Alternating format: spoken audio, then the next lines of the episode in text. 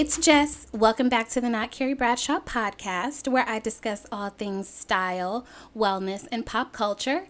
And this episode, I've decided there will be no fashion tip because this is going to be a fashion based episode. So, the past couple of weeks have culminated in my three favorite things wellness, fashion, slash style and pop culture. So last week, there was a conversation on Twitter that seems to be never ending about Saweetie and the fact that her boyfriend Quavo gave her two Birkin bags for her birthday.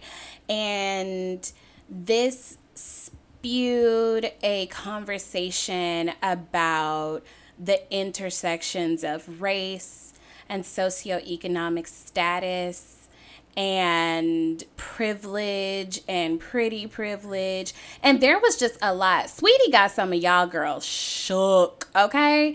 Um, I just want to point out as well, first of all, I think Saweetie is a very pretty girl. She has one or two songs or verses that I'm like, oh, okay, this is cute. I cannot say that I'm a huge fan of her music. I think every now and again she gives a really great look, especially for somebody like me who grew up in the 90s. I'm 32. So I do enjoy seeing some of her styles that remind me of what I thought I was going to dress like when I grew up. Like I just knew when I was little, I just knew that when I grew up, I was gonna have super long nails like Coco from SWV, which I kind of do, and I just knew that I was gonna have like updos every week and ha- always have like fresh sneakers and like the highest acrylic heels because those were super popping when I was growing up. Like I had dreams, honey, um, and I do enjoy seeing her wear some of those looks. And people are saying that she's like cosplaying like ghetto fabulousness. And i'm just like have y'all seen her name? I don't think homegirl joking. Like her real name ain't okay but cool. Um even on that note uh, just as an aside i said that to say i'm not a, a Saweetie stand i don't stand anybody but the lord and my mama. Um but i I'm not saying this like as someone who is like a diehard fan who's just like, leave her alone, like, leave Britney alone. Like, I'm not doing that. This is not a hill that I want to die on, but it does bring to attention a conversation that needs to be had about the way we define luxury as Black people. Um, and just to dial back, I also just want to say I want some of you, especially those of you who are still coming into your consciousness about your identity as a black person, it is entirely possible to be what y'all consider hood or ghetto and also affluent. I grew up with people like that. And eh, I mean, I think the city of Atlanta is riddled with black people like that who, yeah, it, the two aren't mutually exclusive. I, I really don't like that narrative.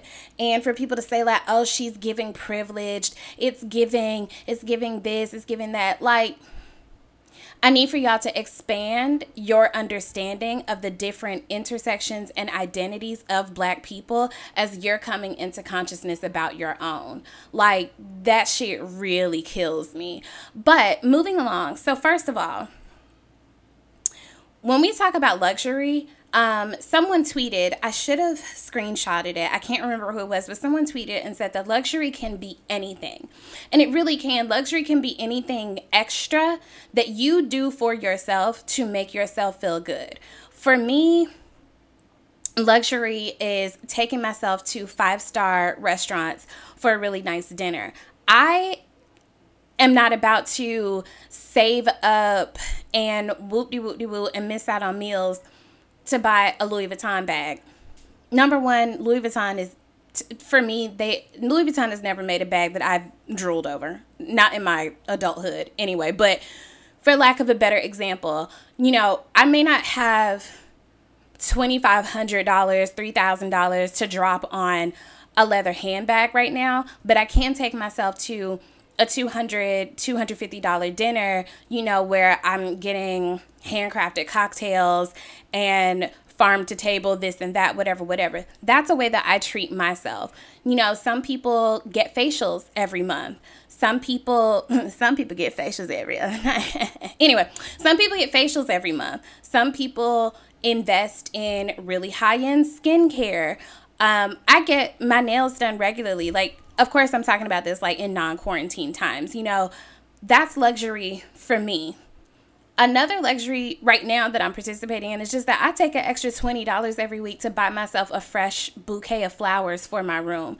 That's a luxury. It's something that's not a necessity, but that makes you feel good. And that's okay. But when we talk about luxury fashion, when we talk about luxury designer, there's some things that you guys need to understand about the way fashion works. For one thing, I don't like seeing this argument that I would rather have investments over a Birkin bag. First of all, sweetie, you don't even need to worry about being faced with that choice because even if you have the money for a Birkin, you have to be a certain person to access it. Luxury thrives on exclusivity. Moreover, a Birkin bag is an investment. There's a whole market for people who resell luxury items. I work with a girl who, who you know, I mean, she comes from a affluent family. She found a green, I think it was the Jane bag. I can't remember, but whatever. She found a, a green Hermes bag and it was marked down, I want to say, to maybe 3000 something something i wasn't about to pay for and she was like, I really feel like I should get it. I'm never to have, you know, whatever, whatever. You can almost always resell an Hermes bag. Straight up, that is an investment. And for people who can actually readily afford that level of luxury, I guarantee you they probably have both a significant investment portfolio and those bags. Like when you talk about wealth, actually know what wealth means. Those people don't have to choose between the two. So you're actually saying a lot more about yourself and your limited knowledge when you come out and you criticize what someone else has access to. Worry about yourself because that's not even a choice that you're going to be confronted with, homegirl. Anyway, so right now, we're, while we're in this position where we're discussing dismantling all of these oppressive systems. We have to acknowledge that fashion, the fashion industry itself, is an oppressive system.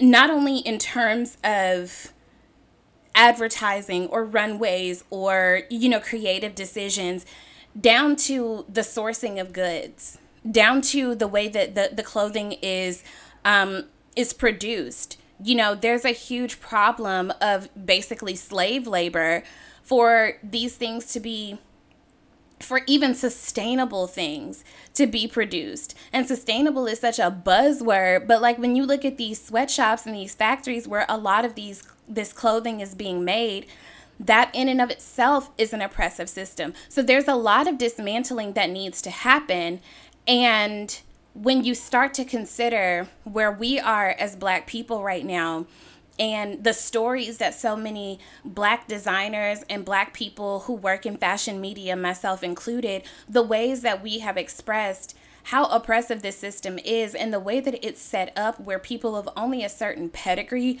are able to really excel in those roles it's a very oppressive system, you know, that we all participate in because ultimately, honey, we all got to put on clothes unless you're about to move to a nudist colony, which I support you, but don't call me on FaceTime. But we have to understand that even in the boardroom where there may or may not be a, a black, you know, person, that person probably still isn't actually empowered enough to make a decision. Um, LP, uh, Lindsay Peoples Wagner did uh, a piece for The Cut a few years ago where she gathered like a hundred plus stories of black people who work in fashion who talked about what it's really like. And the fact that even when you are in the room where it happens shouts out to hamilton problematic fave musical which i hate musicals but i watched it anyway even if you are in the room where it happens do you have a voice in that room if you are black nine times out of ten no you don't so just to dial it back again, luxury thrives off of exclusivity. And when you look at a black person who is aching to have things that other black people or other people in general don't have access to, your politics start to look a little bit funny in the light. I will admit that.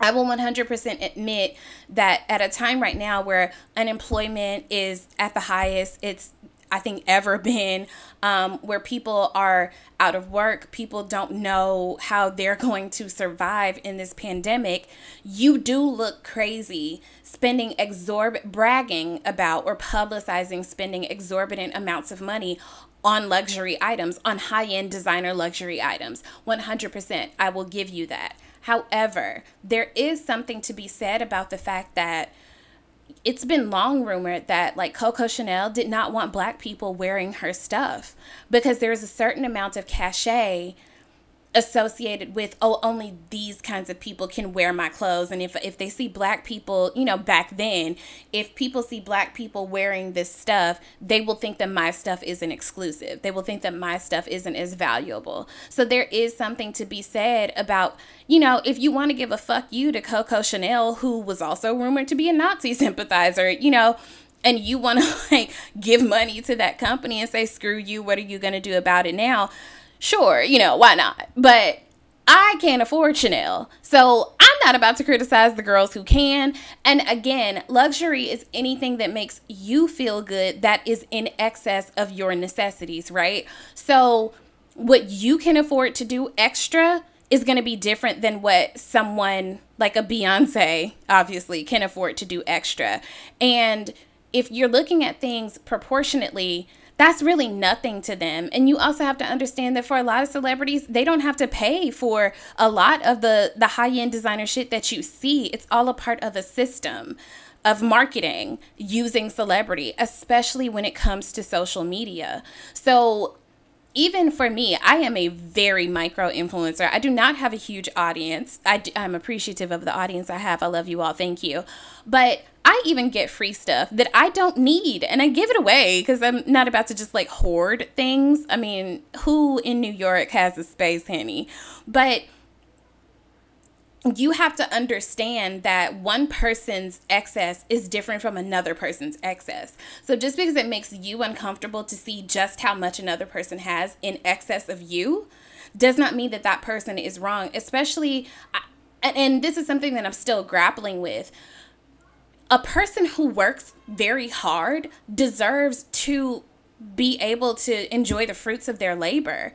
I don't think it's fair for us. I- am still grappling with this whole conversation of, you know, um, death to all billionaires and like these conversations that we have about, you know, black billionaires and whether or not they're really for us and stuff like that. That's confusing for me because I feel like black people have been disenfranchised in this country for so, so long that it makes me happy to see very wealthy black people, especially when they have worked as hard as someone like, sorry, I'm I, I can't think of a different example right now, but we have seen Beyonce work super fucking hard most of her life. Most of her life has been devoted to her artistry since she was what like 16 i'm sorry but i'm happy to see her flourishing. I'm happy to see her wealthy. I'm happy to see that it paid off for her because there were a lot of girls who fell by the wayside. I'm not gonna name no names but there are a lot of girls who started out in the same space as beyonce who aren't doing as great, you know, and that can be because of a number of factors, but we have seen her work ethic. And I'm not going to say that she does not deserve every single dime that she has. Now, to be fair, I do recognize the under the the, the concept that you can't earn that much money without screwing some people over. Absolutely. You know, uh, like I said, when you look at this kind of brings me to another point, which is when we talk about black designers making affordable clothing, independent black designers do not have the capital to have access to be able to take advantage of economies of scale, meaning who you know black owned factories sustainable factories where workers are paid a livable wage that can produce as much as these other companies. Understand how much time a company like Hermes has had to build brand equity. They have like a hundred plus year start on somebody you know on on these these independent black designers who we're seeing right now really get a lot of shine that they actually deserve it takes time and it takes money to build that equity and if we are looking at black entrepreneurs and wanting them to be or to do better than white entrepreneurs, white business owners who have not honored their workforce. And you want them to pay their workers a livable wage and you want their their fabrics and whatever accoutrement to you know make these designs you want them to be sustainably sourced and not harmful to the environment that shit takes money that a lot of independent black designers don't have, which is why you have black designers doing partnerships and collaborations with bigger companies. Um, you know, I guess that's a huge part of why Kanye West is like partnering. You know, that's why Kanye West is not standing alone as Kanye West. That's why he's with an Adidas and doing this collaboration with Gap. And um, what's my uh, I can see his his name in my head, but I can't what Laquan Smith did um, a collection with what is that store? Topshop a while ago because that enables them to be able to take advantage of economies of scale.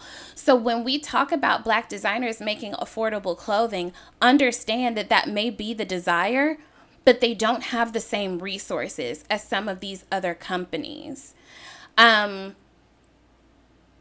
and that's I think too, um, a while ago, I wrote a piece for Essence about how, you know, when we were coming up, there was like this boom of quote unquote urban designers.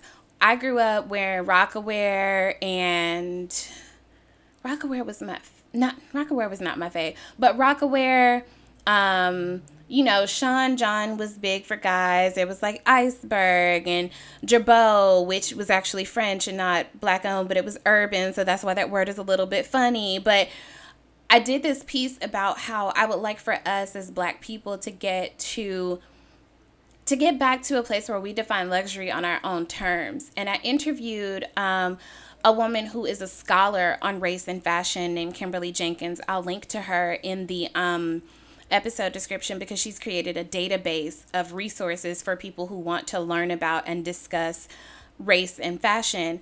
And I interviewed her. We talked for like two or three hours about what one of the issues is that we still define luxury by European standards. And a part of that is because if you think back to forever ago, you know, like a hundred plus years ago, whatever, only very wealthy people could afford to have clothes made by someone else. A lot of people made their own clothes.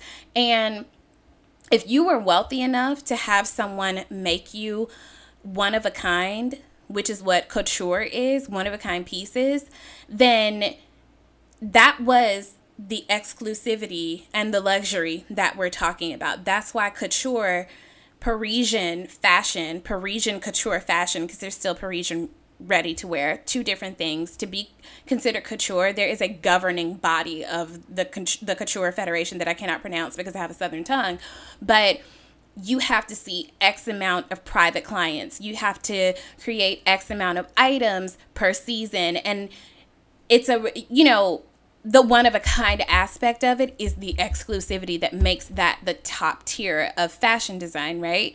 So that's where couture, couture was born in Paris, and we still look to Paris as the the top tier of luxury. Um, you know, some people, depending on like, you know, what your taste is, some people still look to Milan, some people still look to London, some people look to, you know, other places, but we still define luxury by European standards because we still don't have the confidence or the equity built into black design houses yet.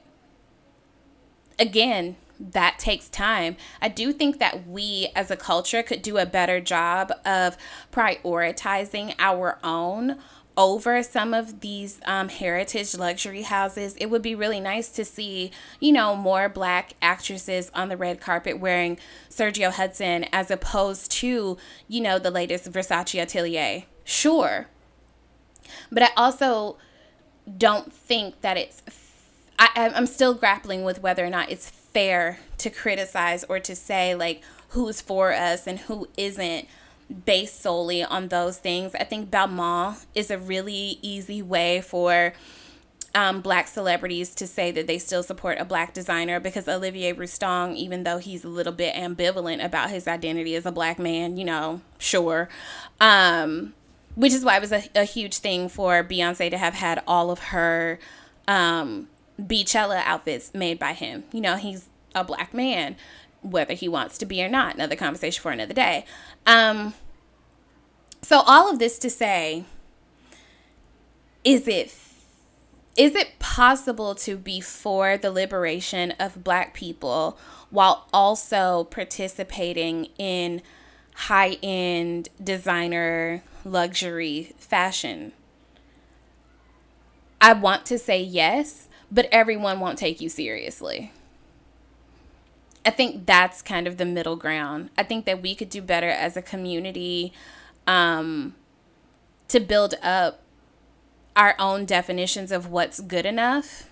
But I'm also not going to criticize people who are in a tax bracket that I don't even know about. I, I don't know anything about, you know, and I think people people think that because I'm like a fashion nerd or because I write about fashion that I must also be super into designer. I am not. I'm much more, I think, a style enthusiast than fashion because fashion it you know it's it's fraught with so many things i think about changing that part of my brand all the time to to being more of like more reflective of my interest in style because I think there's much more flexibility. I think people connect fashion and designer way too much. And I think you guys give a lot of people a lot of credit for being very fashionable when really they're just dressed in designer. And that's really it.